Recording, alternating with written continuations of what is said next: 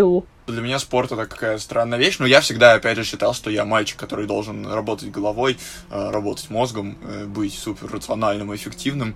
Э, спорт как-то был на окраине этого всего, еще у меня были тяжелые воспоминания о физкультуре, Это травма. когда я не справлялся с некоторыми заданиями, да. Я помню, как мы играли в футбол, Да, я пойду смотреть футбол в 10 вечера. Ну, там, как, бы, когда освободимся, пойду смотреть футбол. С футболом у меня теперь все хорошо. Тогда э, я носил очки, и я, же стоял на воротах, потому что я решил, что лучше буду стоять на воротах в том матче. Вот. Мне прям, хотя я снял очки, мне очень жестко зарядили в лицо тогда, я помню. Но я отбил, конечно, мяч. Мне, у меня там голова болела. И в следующий раз я сказал физруку, я не буду играть в футбол. В ответ на что он сказал, ну, как бы там было еще несколько мальчиков, которые не захотели играть в футбол. В ответ на что он сказал, ну, если вы не хотите играть в футбол, тогда предлагаю вам побегать до конца урока вокруг стадиона, все 45 минут, чем, собственно, мы и занимались. Вот, так что воспоминания про спорт были тяжелые, тяжелые. О, я вчера играла в волейбол. У меня приехал э, друг в гости ко мне, и мы пошли на площадку играть в баскетбол и волейбол. Он баскетболист. И он научил меня всяким примочкам баскетболистским. И мне кажется, я впервые за всю свою жизнь по- попала в Все, э, ты как кольцо. Майкл, Майкл Джордан теперь будешь вести мяч, Майкл. да, прыгать в кольцо. Да. Ну, я, я учусь. Он мне даже сказал, что мой рост метр пятьдесят три. Это вообще ничего не значит. Это я окей. могу. Это окей, это нормально. Оказывается, можно быть баскетболистом с ростом метр пятьдесят три. Нет, он мне показал всякие упражнения. Звучит как Мне было очень прикольно. Я просто... У меня проблема с тем, что... Не знаю, говорила я тебе или, или нет, я недавно к этому пришла, что мне нельзя было заниматься спортом, и мне... Ну, как нельзя, мне никто не запрещает, но я этого не делаю по принципу выздоровления от расстройства пищевого поведения, потому что спорт в какой-то момент стал для меня так называемой компенсаторной практикой, э, которая должна была скомпенсировать мой мое переедание. Ну, то есть, если мне стыдно за еду... А, ну типа ты дрючишь, дрючишь, дрючишь. Да, себя, типа мне так стыдно, что я поела, мне так тревожно, что мне нужно это компенсировать, и люди там рвоты это делают. У меня вот был спорт, причем спорт такой жесткий. Я тягала гантели, я бегала до травмы, у меня теперь травма, я бегать не могу нормально. Вот. И для меня это был первый опыт, когда спорт может быть просто э, вариантом потусить с друзьями. На первое место не выходит, что я похудею. Хотя эта мысль очень норовила выпрыгнуть, но я прям ее заталкивала. Причем, что до этого я ходила, например, на скалодром с друзьями, но это был в такой разгар РПП, что я просто такая, а я могу сесть на шпагат, я могу залезть куда-то, я вообще, вообще самая тут фитоняшка главное. Вот, а сейчас я такая, типа, о, мяч. Feel the difference. Это как мой любимый тикток, который на этой неделе увидела раньше. Иду по улице, мысли. Надо было ему ответить это. Надо было сделать вот это. Сейчас, после того, как э, сходил на терапию. Иду.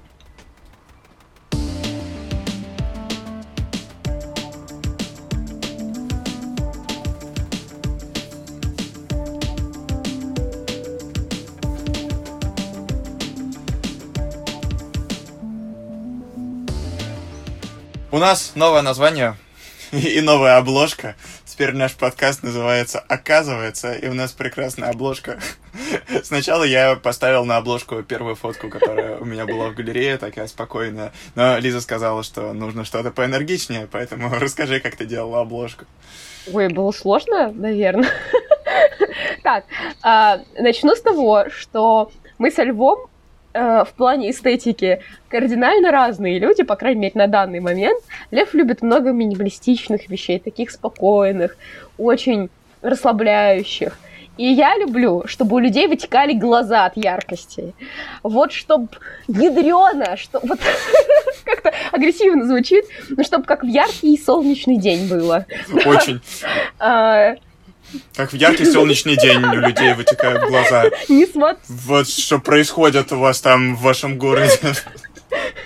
это, это травма от моих цветных волос и непринятия со стороны других людей. Мне кажется, и у них вытекают глаза. Ну, в общем, э, я выбрала, я занималась фотографией какое-то время, сейчас люблю фотографировать. Я подобрала около 10 фотографий э, с разных лет, с цветочками, с котиком, с деревьями. Меня зовут Лиза, я люблю фотографировать деревья. С рыбками. Э, все максимально яркие и позитивные, как наш подкаст. Вот. Вот, мы со Львом отбирали э, кандидатов очень долго, усердно. У нас был конкурсный отбор. Я шучу, мы решили за три минуты, что мы поставим котика, потому что мы любим котиков. Вот. А потом... Это было быстрое голосование. Но демократичное. Вот.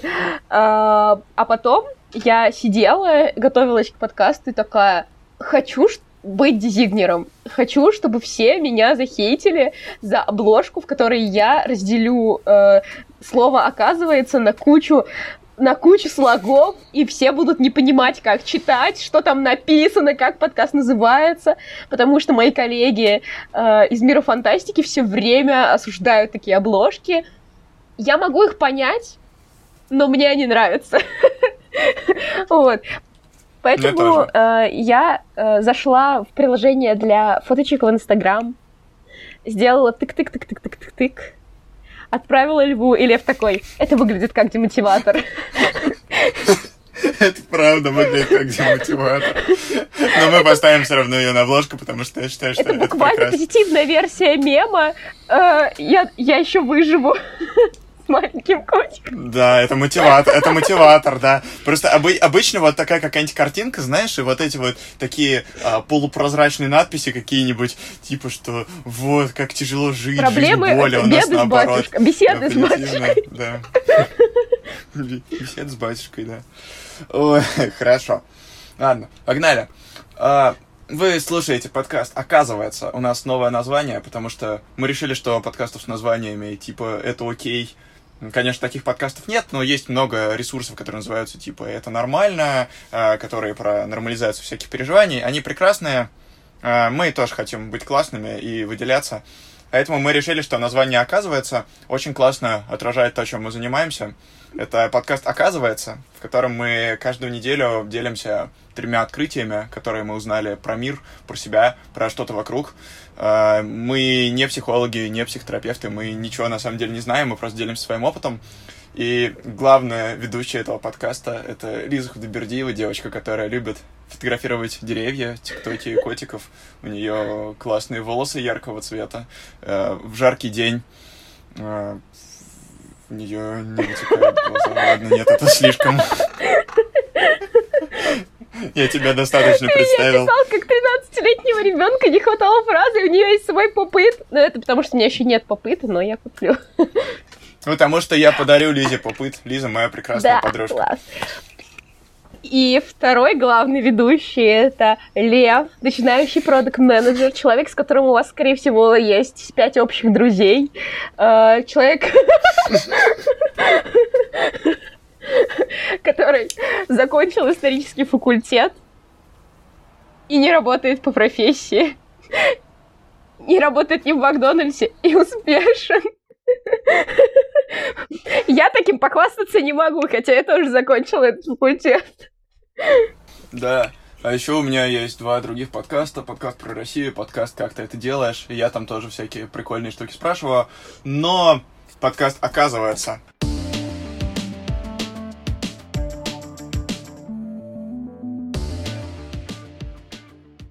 На этой неделе ко мне часто приходили беспокойные мысли. У меня вообще бывает такое, что я неожиданно начинаю как-то плохо к себе относиться, принципе, это шаблоны, которые сформировались за много лет, что я очень люблю себя покритиковать, у меня мощный внутренний критик, мы про него вот в предыдущих выпусках тоже говорили. Э, такая неприятный такой автоматизм, который во всем, что ты делаешь, ищет какие-то недостатки, и в мире вокруг тоже ищет недостатки, все их собирает, и вот на них постоянно обращает внимание. Говорит, что, Лев, вот ты тут сделал неправильно, и там сделал неправильно, и вот это не получилось, и это не получилось, вообще жизнь ужасна. И я жил с таким осознанием довольно долгое время. Вот, потом в 15 лет я прочитал одну хорошую книжку и с тех пор начал двигаться немного в правильную сторону. Но дело в том, что эти штуки очень сложные, очень сильные, и они глубоко во мне укоренились. И у меня тут была ситуация несколько дней назад, когда я что-то домой приехал после какой-то приятной вечеринки. Я еще до этого ездил в Питер. А, я был прям уставший. Я в этот день вернулся из Питера, сходил на вечеринку, сходил на день рождения. Э, приехал домой, у меня было много как классных эмоций. Вроде мы там, с друзьями пообщались, э, много хороших впечатлений было. Вроде, казалось бы, что могло пойти не так. Но тут я сел, э, разложил свой диванчик, приготовился ложиться спать, и тут я загрустил. Я начал думать, а что я сегодня кому сказал не так? А что, а может быть, вот это вот надо было лучше сделать? А может быть, то, что тут я имениннику сказал недостаточно хороших слов, вот это вот было неправильно? А может быть, вообще стоило на денек подольше в Питере задержаться, потому что там же тоже было хорошо? И, может быть, вообще я все по жизни делаю не так. И вот в этот момент я заметил, и, и, и такой, а что это я такой грустный? Посмотрел я на себя с интересом, и что я про себя понял в этот момент? А понял я, что происходит это далеко не в первый раз. И часто бывает такое, что на меня вот эти вот грустные мысли накатывают, и это вот те самые мысли, которые внутренний критик э, учил меня думать и думал во мне эти вот долгие 15-20 лет, когда он во мне существует. Это очень-очень сильные наработанные автоматизмы. А, поэтому лучшее решение, которое можно принять в такой ситуации, это переключиться и пойти отдыхать. И я переключился и пошел отдыхать, и на следующее утро все было классно. Ну, какой был вчера классный день, как я классно съездил с друзьями, потусили, все вообще супер, все топчик. А, из чего я делаю вывод, потому что это не в первый раз уже такое повторяется, но тут именно для э, подкаста произошла эта ситуация очень показательная. Э, из, из чего я делаю вывод, что вот эти вот грустные мысли самокритические, это какие-то сильные автоматизмы, которые сидят во мне, и обычно я их переучиваю, и у меня хватает ресурса на то, чтобы, когда я их замечаю, поменять, поменять их на какую-то позитивную установку попробовать. А тут, когда я уставший или когда я голодный, есть такая аббревиатура, она используется в, в, в сообществах анонимных алкоголиков, э, в каком состоянии надо держаться подальше от алкоголя. Это аббревиатура HALT, uh, Hungry, Angry, Lonely, Tired. То есть, когда ты голодный, злой, одинокий и уставший. Вот, а у меня, возможно, там какие-то эти компоненты совпали, и когда вот я в какое-то из этих состояний попадаю, на меня все эти невеселые мысли сразу обрушиваются. И раньше я начинал их что-то рефлексировать, думать, вот, надо прямо сейчас что-то срочно менять в своей жизни, э, менять там работу, менять окружение. А тут я такое понимаю, это просто естественная реакция на то, что я устал, и пришли мои автоматизмы, которые сидят глубже, чем то, как я обычно осознанно контролирую свой вот этот вот эмоциональный фон. И вот они пришли, я сейчас отдохну, там, а, поем, получу какие-то позитивные эмоции, посплю, и они уйдут, и все будет хорошо. То есть я не, я могу не ассоциировать себя вот с этими мыслями и эмоциями неприятными. Я могу взять от них дистанцию, я могу придумать, что с ними делать, и не погружаться в это, и почаще вот такие ситуации замечать. Так что, наверное, главный мой инсайт, если я начал что-то очень плохое про себя думать, наверное, я устал, и мне пора покушать или поспать, или сделать что-нибудь веселое. Три кита на самом деле. Я помню, что когда у меня еще не было терапевтического опыта, я просто пыталась понять, как мне жить, как справляться с этой жизнью непростой, я для себя вывела ну, вот трех китов э, более-менее базового нормального состояния, хороший сон, нормальная еда и какая-то физическая активность. Э, так что и сейчас, ну, если ты не спал нормально, если ты не кушал, если ты очень устал и давно в, пребываешь без ресурса, то, конечно, будет намного тяжелее бороться со своими деструктивными частями. И э, я прекрасно понимаю это состояние. У меня раньше такое часто было, когда ты весь день работаешь, работаешь, приезжаешь поздно вечером, и у тебя не хватает ресурса пойти и лечь спать, хотя ты понимаешь, что э, у тебя вообще уже нет сил, и все, что ты можешь, это листать ленту три часа, пока не наберешь хоть немножечко ресурса, чтобы пойти и заправить постель. Это для меня сейчас такой показательный пример, что нужно, не нужно себя ругать в этот момент, потому что ты все, ты в ноль, потому что э, себя сейчас нужно пожалеть.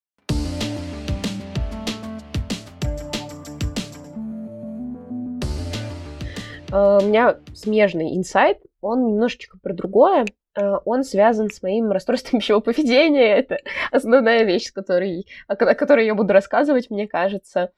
Эм, насколько э, Насколько многим известно, я надеюсь, если нет, я расскажу, а, расстройство пищевого поведения э, характеризуется тем, что ты очень сильно озабочен своим телом и отношениями с едой. И когда тебя что-то триггерит, у каждого свои триггеры. У меня, например, триггер одежда, которая перестала на меня влезать. Когда меня что-то триггерит, э, вступают э, в силу очень неприятные эмоции, прежде всего стыд. Мне становится стыдно за еду, которую ем. Мне становится стыдно, что я просто ем. Мне становится стыдно, что я такая вот толстая, даже если я не толстая. И ничего плохого в этом нет. А, в общем, этот стыд смешанный с кучей вообще других установок и каких-то негативных, деструктивных, правильнее даже сказать, паттернов, э, начинает звучать каким-то голосом в моей голове. И часто приводит к каким-то компенсаторным практикам, типа измеряющего спорта, самоочищения, чего-то, что должно как бы заглушить этот голос. И поскольку этот голос в основном вызывает жгучий стыд, я на одном из э, пространств, где общаются РППшники, нашла такой совет. Вы должны, чтобы дать бой этому стыду, я думаю, в принципе, чтобы дать бой любому токсичному стыду, э, нужно, во-первых, понять, что это стыд, сделать его своим врагом, и в случае РПП дать этому деструктивному голосу какое-то имя, которое для вас неприятное, означает, что это неприятное явление, неприятный, э, неприятная субличность в вашей голове. И я э, услышала такой пример, пример Чувырла, и вот на протяжении всей недели, когда у меня появляется этот голос, я говорю, так, Чувырла, пошла ты на... Цензура. А, потому что я понимаю, что это не я. Я не считаю себя жалкой, слабой, я не считаю, что мне нужно перестать есть, я не считаю, что я ем слишком много. Это тот старый набор токсичных паттернов, которые были услышаны от родителей, воспитателей, в целом от общества, от моей болезни, которая развилась в конкретном тоже, э, в конкретной диетической культуре. И вот это чувырла, это не я. Ее надо выгнать. И пока я, каждый раз, когда я ощущаю, что это мой враг, я не беру на себя вот эту оценку себя как какой-то плохой и неправильный. И стыд, со стыдом намного проще бороться, потому что ты стыд не становится чем-то, что правдиво. Это неправда. И мне так это помогло, хотя я прям страдала пару дней от вот этого жгучего стыда, мне было так тяжело кушать. А теперь я прекрасно ем и ругаюсь чувырлой в своей голове. Вот, у нас такой интересный тандем получается. Я уже нескольким людям посоветовала, это все очень удивились. Но мне кажется, что это гениальная идея на самом деле. Да, слушай, это очень крутая штука, и вот это именно про работу с внутренним критиком, именно про то, что важно отделять его от себя и понимать, что даже, да, если это, и, да, это часть себя, но это только одна субличность, и она выросла благодаря тому, как формировалась твоя психика, это не, ты ее сама вырастила, она вот вырастилась, потому что такая была среда, она ее сформировала, и ну, справедливости ради, иногда внутренний критик, правда, говорит адекватные вещи. Иногда есть смысл немножко его послушать, иногда. Но вот это вот, просто мы все возвращаемся к теме баланса, полярности и того, насколько все одно соотносится с другим. А вообще внутренний критик же изначально нам хочет добра, он хочет, чтобы мы выжили, э, потому что вот в условиях, в которых он формировался, нужно было соблюдать такие правила, чтобы выживать. А когда мы делаем что-то нестандартное, он говорит, братан, мы можем умереть, если мы сюда пойдем. Так что вот это ты делаешь не так, вот это ты делаешь не так, и э, давай-ка лучше как раньше, потому что так мы точно выжили. Вот, то есть надо понимать, что у него есть некая полезная функция, но вообще, да, идея посылать нахер внутреннего критика очень хорошая, я тоже примерно то же самое пробую, потому что критик коварен, и можно уйти с ним в полемику очень mm. глубоко, это очень сильно затягивает, вот, то есть э, внутренний голос говорит, ты плохой, я говорю, робко, может быть, не совсем, может быть, в этом месте нет, он говорит, нет, а ты в этом месте ты плохой, я говорю, ладно, еще я вот в этом месте плохой, дальше мы вместе начинаем уходить в какой-то этот глубокий разговор, вот, э, э, это точно не полезно, вот, послушать, в принципе, его, чтобы эта часть тебя была услышана, и это полезно, идти за вот этими вот мыслями точно не стоит, Поэтому, да, э, внутренний критик единый. слушай, я, кстати, думаю, что вот Чувырла, о которой я говорю, это не совсем внутренний критик, потому что, э, скажем так, если, внутреннего, если внутреннего критика он остается токсичным, и его очень сложно раскрутить, скорее всего, у него есть какая-то очень важная цель. Я вот сейчас в терапии обсуж... разбираю этот момент, что у меня что-то там связано со здоровьем. То есть какая, какой-то там страх за здоровье, что если у меня не будет никаких ограничений, наставленных внутренним критиком, то что-то такое страшное произойдет со мной, я не смогу, видимо, поддерживать свое здоровье в нормальном состоянии. Я еще не знаю, вот будем работать на этой теме. А вот чувырло это конкретно явление РПП, иди, а, которое вбирает в себя весь набор, знаешь, например, из буллинга, это буквально вот существо, которое забрало в себя проти... ужасные фразы, которыми тебя могли оскорблять в детстве. То есть меня, например, э, наверное, мальчишки, которые так меня называли в, в седьмом классе, не считали, что я сделал что-то плохое, но они видели, как я озабочена своим телом, что я начала худеть, и они очень нежно называли меня тучкой, от слова тучная. Э, я не была даже ну, я даже, наверное, не была полной на тот момент. Ну, мне было 12, седьмой класс. Ну о чем, ребята, вообще я была ребенком. Это все не важно. Но мне так запомнилось это, что Чувырлу может использовать это против меня. А, хотя она, этим она никак не помогает. Поэтому я, наверное, вот в данный момент говорю про вот эту Чувырлу как какую-то прям э, демоническую сущность, которая очень хочет затащить меня обратно в РПП и в это ужасное состояние, поэтому я говорю о том, что это абсолютно деструктивная какая-то. Это даже, наверное, не субличность, это вот этот злой голос в голове, который из паттернов, которые можно и нужно проработать. Вот. Mm-hmm. У меня просто вот он давит на стыд, потому что стыд очень больная точка, такая эмоция, которой очень легко манипулировать людьми. Вот, поэтому стыд остается с нами, конечно, до последнего, и будем с ним вот так. Раз на раз. Я уже второй выпуск просто на стрелку зову mm-hmm. свой стыд, он сегодня приходит. Да. Никто не пришел да. на стрелку после следующего выпуска точно придет. Но меня это очень сильно откликается все, потому что у меня искривление позвоночника с довольно юных лет, и меня тоже за него довольно сильно булили, и мне прям вот сложно с ним жилось, поэтому вот все эти штуки, связанные с телом, у меня очень откликаются. И я, наверное, даже раньше не очень рефлексировал на эту тему, может быть, сейчас как бы, я э, впервые напрямую это проговариваю, что да, типа, есть такая штука, я с ней там очень долго не работал, потому что я типа, игнорировал ее, делал вид, что ее не существует, что это не мое тело, что мое тело должно быть идеальным. Тут у меня, короче, со спиной что-то не так, и все это видят, и это же вообще кошмар, ужас. А, да, я долго-долго делал вид, что просто проблемы не существует. В итоге я из-за этого очень поздно пошел лечить. Из-за этого там очень ограниченные уже какие-то штуки можно делать, но я стараюсь делать. Вот, и э, как бы в до, до сих пор, как, э, если мне что-то говорят про спину, меня это все равно довольно сильно цепляет, хотя, казалось бы, вроде уже и уровень осознанности другой, но mm-hmm. вот этот вот злой голос, про который ты говорила, он как будто тоже у меня есть, и как будто бы вот этот злой голос сразу начинает говорить. Короче, штуки, связанные с телом и с детством. Самое, самое важное, что здесь важно понять, что для вот. работы с телом, я так понимаю, нужна безоценочность. Вещь, которая для меня сейчас недостижима, но мне терапевтка советовала э, смотреть в зеркало, mm-hmm. там, начинать с одной секунды, как мы уже с вами говорили, начинаешь писать другой рукой, смотреть на свое тело, пытаться его описывать без оценок. Не толстое, худое, а там у меня есть, у меня сильные бедра, мягкий живот. Ой, круто. То есть какие-то вещи, которые описывают меня, дают какую-то характеристику, но не оценку, которые нельзя свести вот, вот этот стыд, или какой-то там, может быть, не знаю, нарциссические проявления. Мне хватит одна секунда. Сколько я не пытаюсь, мне очень тяжело. Но, насколько я понимаю, что РПП можно вылечить вот этой безоценочностью.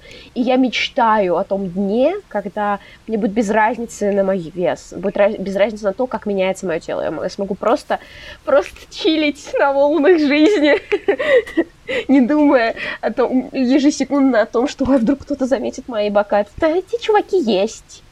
Они не уйдут. Они не хотят. Вот. Ну, ты красотка, это очень классно выглядит. Лев, тоже.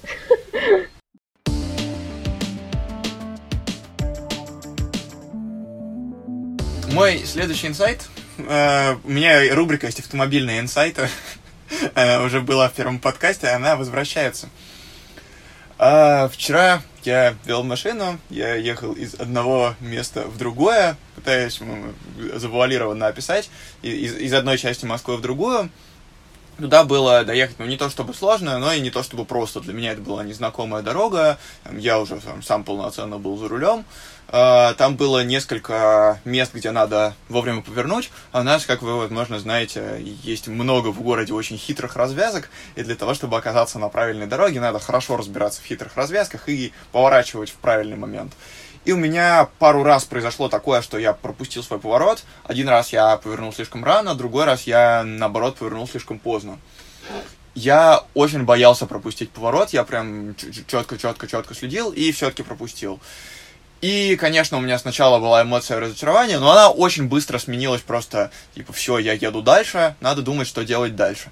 А, просто еду дальше, понимаю, что уже в тот поворот невозможно вернуться, там другое движение, в другую сторону, вот вообще ноль вариантов вернуться в ту точку и поехать в правильный поворот. И в этот момент э, навигатор радостно говорит, что маршрут перестроен, вот проедьте вот так вот, проедьте вот так вот, вы все равно попадете туда. Я такой думаю, нифига себе, я только что проехал поворот, я как бы ошибся, а при этом все равно можно как-то объехать, и по сути ничего катастрофического не произошло. Единственное, конечно, я там немножко теряю во времени, где-то больше, где-то меньше, съезду с МКАДа лучше не пропускать, э, там потеряете много времени, тут я потерял не очень. Но к чему я это все говорю?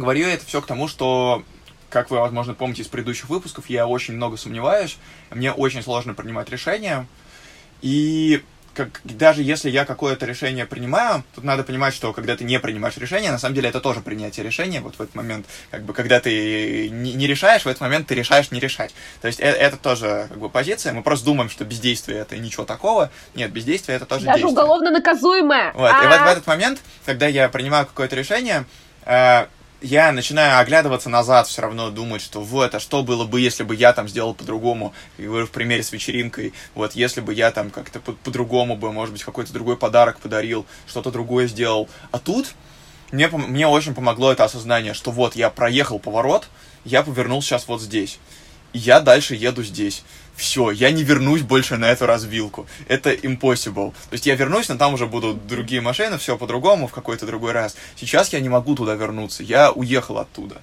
Это первая мысль. И что вот сколько бы я в мыслях не возвращался к какой-нибудь ситуации, как бы я там поступил иначе, это полезно с точки зрения там, терапии проанализировать, но это совершенно нет смысла думать э, и горевать из-за этого, потому что все, поворот ты проехал, и если ты будешь горевать из-за того, как ты проедешь поворот, ты сейчас точно там как-нибудь неправильно еще раз делаешь, повернешь, врежешься, вот, и надо максимально концентрироваться на дороге сразу же, если ты не туда съехал, вот, надо все равно быть в потоке, э, получать задачи какие-то, собирать информацию, принимать решения, как ты делаешь, то есть э, быть э, в работе с дорогой. И точно так же быть в работе с входящими задачами. Уже вот, да, я что-то сделал не так, но сейчас у меня другие задачи, другая ситуация, другой контекст. Я работаю с теми обстоятельствами, которые есть. Это первая половина. И вторая половина в том, что всегда можно перестроить маршрут так, чтобы он в итоге привел меня туда, куда хочется. То есть, даже если я сейчас сделал какой-то не тот выбор, я всегда смогу перестроить маршрут. Как в одном подкасте говорили, который мне нравится, что выбор существует ровно до того, как ты не сделаешь следующий выбор. А вот эти вот выборы постоянно можно делать, и, в принципе, из любой точки можно проложить маршрут в любую точку. Он может занять много времени, он может занять там э, какие-то там тоже будут сложные задачи при его достижении, но вот этот вот сам факт, что ты всегда можешь корректировать маршрут на самом деле после решений, и, может быть, ты в процессе поймешь, что тебе на самом деле надо не туда, и ты еще раз сможешь перестроить маршрут. Вот это вот ощущение гибкости и не безысходности для меня было очень важным. Вот. Рубрика «Автомобильные инсайты». О, это такой хороший инсайт. Я сидела и думала о том, что, блин, это так, это так про мою жизнь, просто. Я могу выбрать другой поворот. Трасса Е95 рубрика песни, песни моему бате. А, вот. Я я что-то так в шоке. я так задумалась даже, на самом деле, как это можно на самом деле применить в жизни, потому что э, вещь, которая меня правда беспокоит, это то, что в России есть э, некий пугающий культ молодости, что тебе нужно защитить диссер в 25 и закончить университет, родить детей, успеть сделать, построить дом, вырастить дерево, в общем, все на свете успеть, до там 30, я не знаю. Да, Это да. Есть ощущение, что до 30 твоя жизнь так примерно расписана. Да. А, что, да, надо по- поучиться, поработать, э, машина, квартира, жена, дети, жена, муж, дети. А, вот. После 30 уже там можно на что-то так посмотреть немножко, что вообще есть. У нас, женщин, этот э, экзистенциальный ужас описывается очень емкой фразой «после 25 уже старородящая». То есть э, О, боже мой. это пугает очень сильно. Потому что ты еще себя ребенком ощущаешь, пытаешься психологически достичь какой-то зрелости. Ну, извините меня, э, в 19, в 20, скорее всего, ты еще ребенок и подросток. Я себя ощущала на, ощущаю, наверное, до сих пор на условно там 16-17 лет. Я расту в ходе моей терапии, потому что я учусь принимать решения за свою жизнь. Но рожать детей так рано, это скорее приведет к грустному результату с моей точки зрения, Мгм. как я вижу это в своей жизни. И, в общем, этот культ достигаторства в юном возрасте, он ведет к очень большой тревоге за то, что ты не успешен. Вот. Причем ты достигаешь, достигаешь, достигаешь, а ты все еще не успешен. И мне рассказали Мгм. как-то, что э, за рубежом абсолютно нормально взять ГПР, поработать каким-нибудь доставщиком пиццы, попробовать разные вещи, и потом заканчивать, там, пойти в магистратуру, получать докторскую степень, там, в 27-30 лет. Абсолютно нормальная эта практика. И тут я подумала, что я же тоже так могу. Я могу поработать на дурацких работах. Вот я хочу э, поработать на хоррор-квесте какой-нибудь страшной штукой. Я могу это сделать. Э, Офигенная история на вечеринках будет. Чтобы глаза вытекали. Самара Морган. Вот.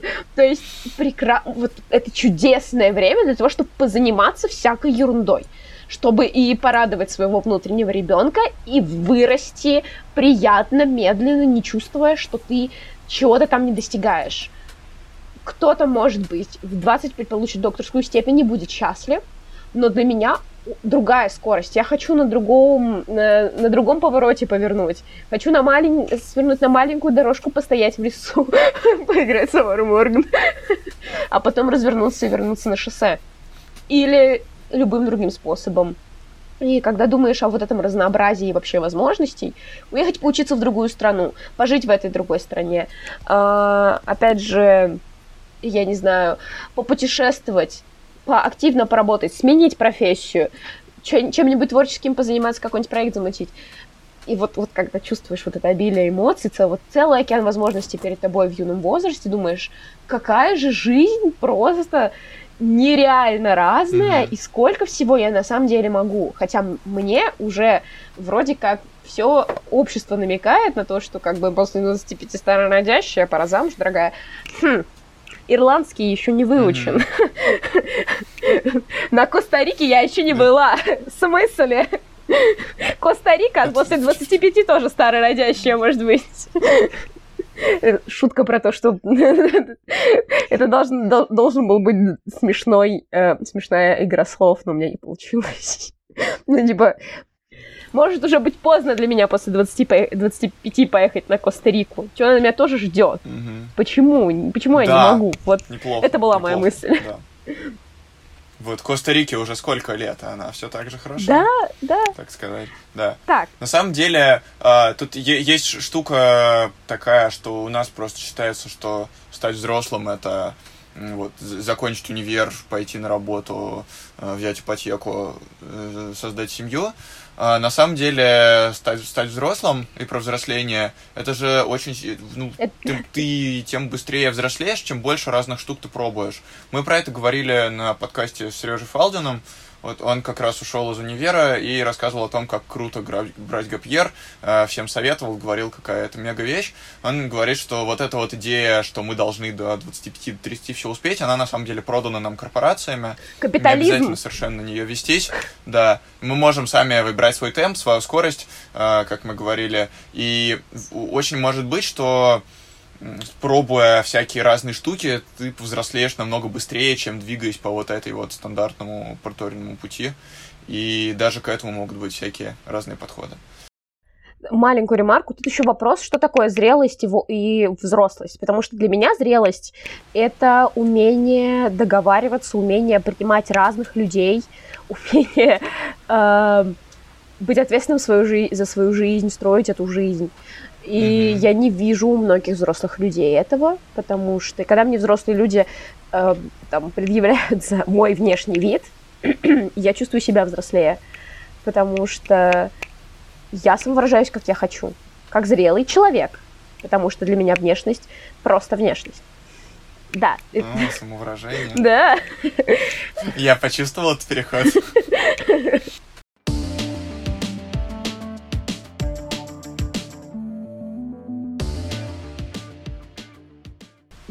Скажу о небольшом таком инсайте, но почему-то для меня очень значительным.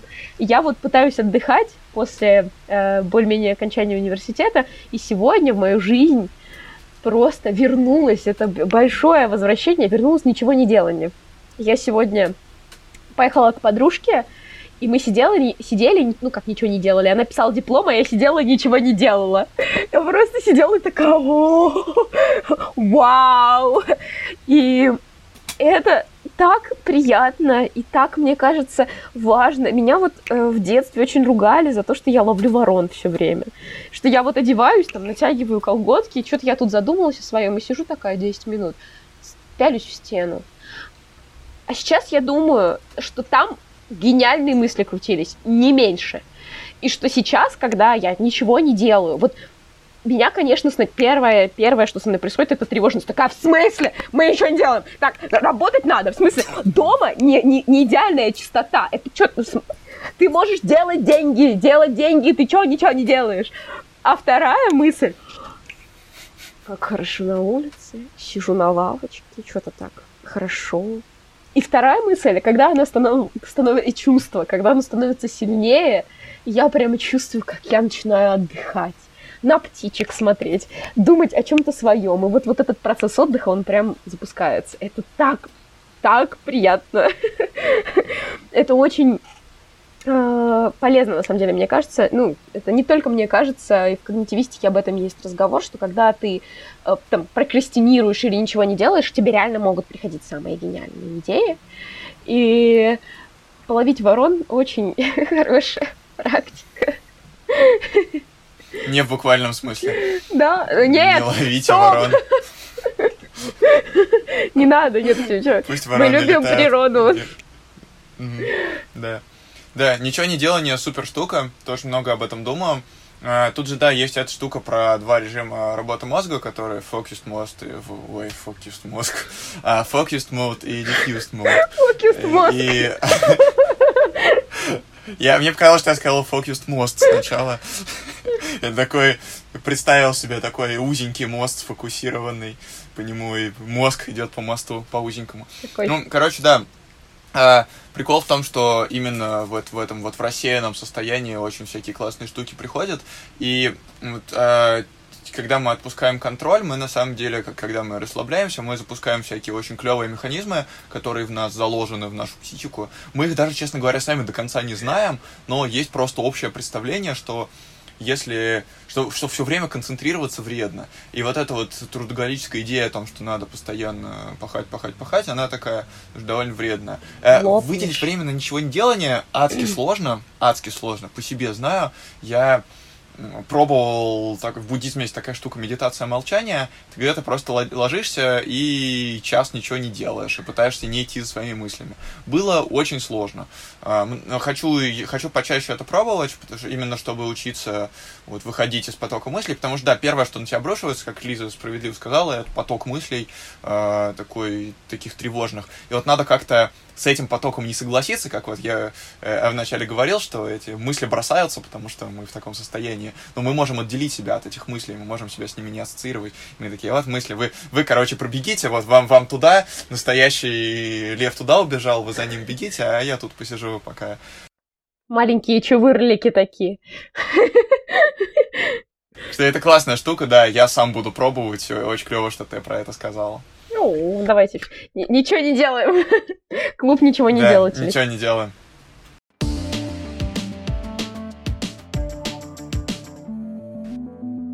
Давай мой третий инсайт. Я, я забыл, а потом опять вспомнил, потому что он же такой классный, точно. Мы говорили про самовыражение, и мой третий инсайт внезапно будет связан с самовыражением. История такая. Когда мне исполнилось 20 лет, Ой, нет, что-то я взял слишком далеко. Это был Когда мне исполнился 21 день. год. Когда мне исполнился 21 год, а, это был хороший солнечный день, даже не совсем тот, а, по-моему, чуть попозже, когда мы отмечали день рождения, а, моя подруга подарила мне подвеску с руной. С руной такая R, которая руна пути, руна дороги. Она сказала, вот, типа, у тебя классный путь, и чтобы у тебя путь еще лучше складывался, вот тебе руна, и можешь ее возить с собой в рюкзаке, можешь где-нибудь ее взять. И я ее сложил в мешочек, там она в таком мешочке была, и возил с собой в рюкзаке, и вообще про нее даже не думал. Тут она, потом я куда-то ее выложил, когда переехал. А тут я собрался в Питер, и я думаю такой, надо бы руну с собой взять, все-таки я в дорогу еду, почему бы и нет. Все-таки это же э, руна дороги, что ее у меня на полочке лежать. Я достал ее из мешочка, тут произошла удивительная вещь. Я ее, короче, такой взял и надел себе на шею. И после этого я посмотрел на себя в зеркало и такой, вау, ничего себе! После этого в моей голове стали происходить удивительные вещи. Я очень долго не задумывался о том, насколько вообще внешний вид и то, как человек выглядит, это интересная штука. Для меня одежда была такой, ну, чисто э, функциональной необходимостью. То есть я для себя какой-то casual стиль выработал, довольно нейтральный в 11 классе. До этого я вообще не думал о том, что я ношу. Вот в классе в 11 я такой нейтральный стиль выработал, э, хэштег магазин Юникла. И дальше мой Отлично. внешний вид всегда складывался из того, что э, чистое, симпатичное и лежит наверху шкафа. Вот, все, больше я ни о чем примерно не думал. И, и с прической тоже примерно так же было, то есть это тоже, чтобы это было достаточно нейтрально. Никогда я об этом не задумывался. Тут я такой, ничего себе, это вот я сейчас иду, у меня на груди, короче, штука, которая что-то значит, и я ее несу, а, и благодаря этому я какую-то ценность отправляю в мир, какие-то свои ценности транслирую, это же просто потрясающе.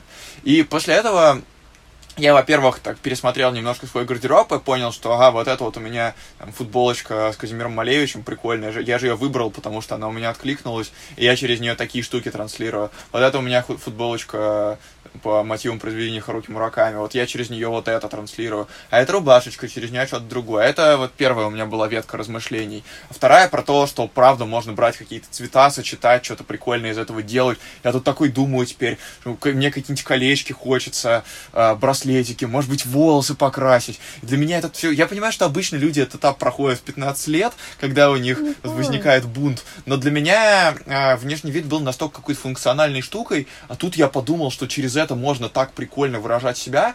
Возможно, это потому, что я, в принципе, разрешил себе выражать себя. И вот то, чем я в телеграм-канале, в подкастах занимаюсь, я э, говорю людям свои мысли, как их думаю, показываю, какой я есть. Возможно, во мне это разблокировало какую-то способность тоже показывать, какой я есть, что мне нравится. Так что э, Буду покупать браслетики, видимо, и колечки, и посмотрим, куда это все доведет. Но мне это все жутко интересно, и я теперь вот вчера, когда я одевался, я такой думаю, что вот, вот это сейчас, короче, просто пш, типа, вот, я по, по, почувствовал, какую энергию я сейчас посылаю сочетанием моих этих э, белых брючек, фиолетовой футболки О, и чего-то еще, конечно. и было классно. Я думаю, кстати, что э, это немножко миф про то, что люди проходят эту стадию, когда самовыражаются потому что э, это очень не осуждается обществом даже в подростковом возрасте. Э, но сейчас за счет как раз-таки большей открытости людей. Многие люди в 30, в 40 ходят с цветными волосами, потому что им просто прикольно.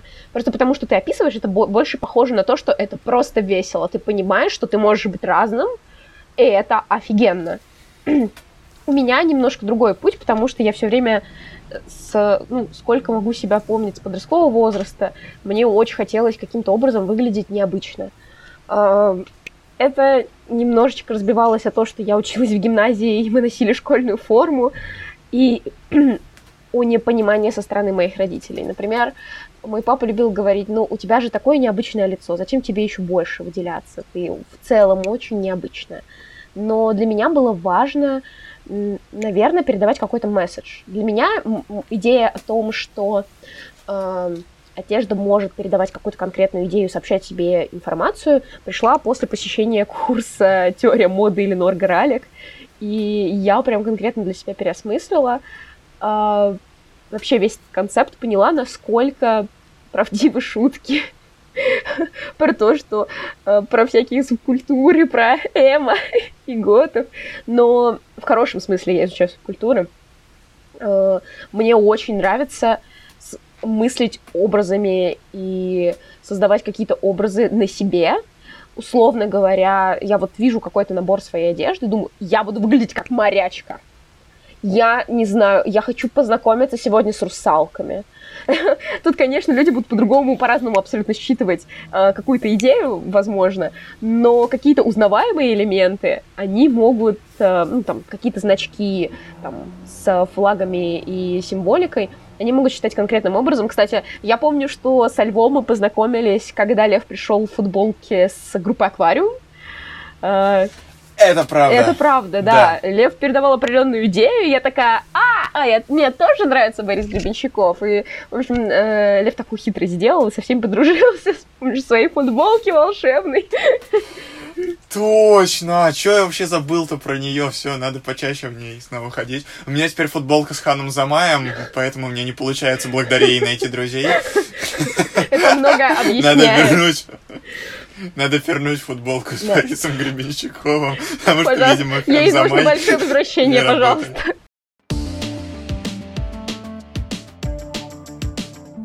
это перекликается с, моей, с моим инсайтом. А, я все размышляла о том, насколько творчество — это важный терапевтический ресурс. А, не говоря об арт-терапии, арт-терапия производится вместе с специалистом, который наблюдает за вами и помогает вам эти символы интерпретировать, а я говорю про творчество э, в самых разнообразных его формах. Я люблю макияж. И я люблю, чтобы мой макияж передавал тот же определенный месседж. То есть, когда я делаю агрессивно красные стрелки, не подходи ко мне знакомиться на чистых прудах. Это плохая идея. У меня буквально боевой раскрас э, насекомого, который говорит о том, что я пуляю ядом. Ну, это, это творчество, с помощью которого ты самовыражаешься, и это самовыражение буквально связано с какой-то идеей, которую ты передаешь. Из-за этого макияж просто нереальная, мне кажется, вещь, потому что сейчас у меня там появилась привычка красить нос в том числе, рисовать какие-то цветочки на глазах, спасибо ТикТоку.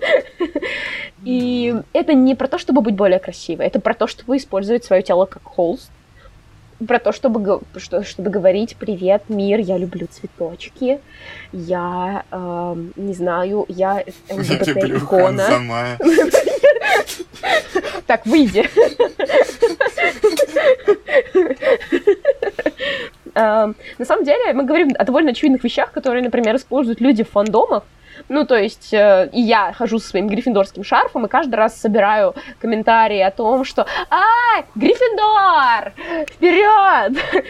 Или люди, которые я вот э, наблюдаю за фандомом майора Грома, и которые там делают себе э, брови в виде молнии, в виде грома, э, чтобы высмотреть своих, mm-hmm. там, когда идут на премьеру. И это, это прекрасно. Это, ну, вот как раз это все mm-hmm. тоже про субкультуры, то, что делали панки и готы. Там, конечно, еще был элемент вражды между собой, между некоторыми субкультурами, но это тоже, на самом деле, не так важно. Важно, что... Э, я думаю, что, во-первых, довольно много ресурса нужно, чтобы это сделать, чтобы так самовыражаться, потому что, во-первых, ты замечаешь себя, ты теперь есть, и ты заметный, я, э, за, у меня ярко-рыжий цвет волос, который я часто обновляю или часто меняю, у меня татуировка на груди, и я хожу в довольно необычной одежде и с кучей очень ярких э, аксессуаров, которые вы, скорее всего, будете слышать, как бьются мои сережки, а микрофон половину этого подкаста. Э, и мне раньше казалось, что да нет, люди не обращают на меня внимания. А сейчас я вижу, что да, я ловлю довольно много взглядов. И часто мне кажется, что люди меня осуждают. Я довольно побаиваюсь этого. И нужен, нужен ресурс, чтобы вытерпеть. Когда я выхожу в своей красной эко-шубе, мне нужен ресурс, чтобы, э, чтобы не расстраиваться от мысли о том, что кто-то думает, господи, ненормальная, какая-то идет вообще, что у него в голове. Э, но при этом я чувствую, что я вот такая. Это, если я буду с темными длинными своими натуральными волосами, это буду. Не я, это будет базовая комплектация.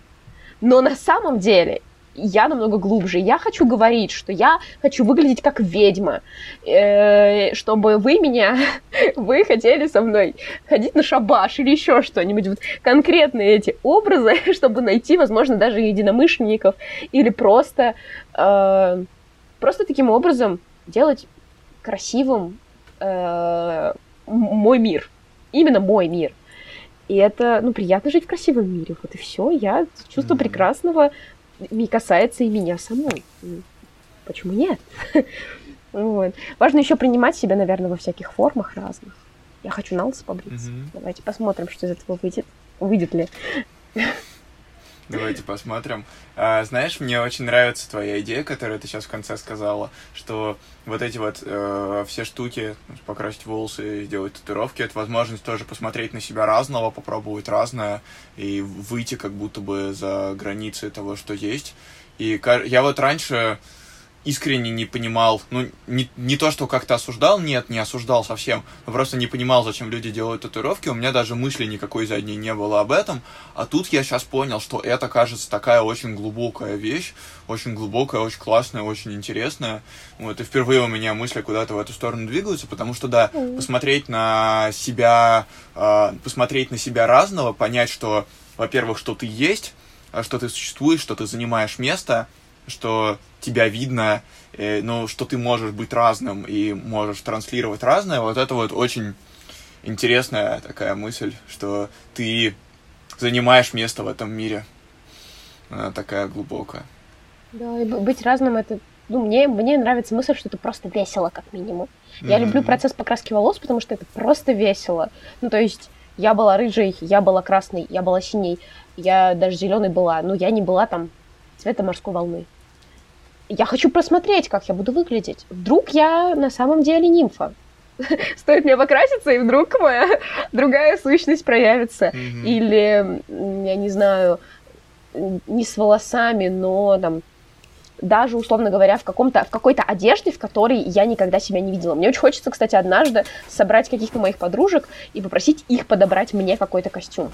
Вдруг из этого выйдет что-то необычное, потому что я могу не увидеть какую-то вещь, а они будут думать, нет, Лиза, конечно, ведьма, но давайте посмотрим на нее в послушающем костюме. Э, и это про то, чтобы принять какую-то новую амплуа. Э, ну, это, это по-детски весело. Во, вот такая детская, mm-hmm. детская часть прикольно, радостно. Вот. Классно. И знаешь, забавно, что мы с тобой начинали с разговора про обложки, про то, что я выбрал обложку такую спокойную, э, синюю, однотонную, а ты выбираешь что-то яркое. Вот это тоже, э -э эти наши разные стили тоже тут видны. И прикольно, что меня так, твой стиль так заряжает. Потому что, правда, хочется разное пробовать, чтобы это было прикольно. Вот.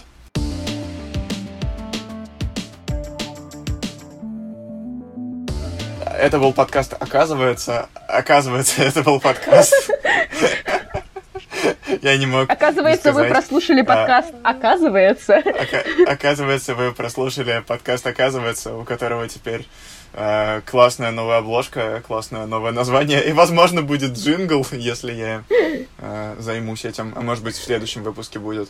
Вот. С вами была Лиза Худобердиева с яркими волосами, и яркой внешностью и самовыражением. И Лев Левицкий сейчас в черно-белых тонах. Но кто знает, что будет завтра. Кто знает, кто знает. Спасибо, что слушаете нас. Ставьте оценки, пишите отзывы, пишите нам. Мы вас любим. Всем чмоки. И пусть у вас все будет хорошо. Следуйте за своим сердцем. До следующей все недели. Будет хорошо. Все будет хорошо. Я это знаю, знаю. Вот и джингл.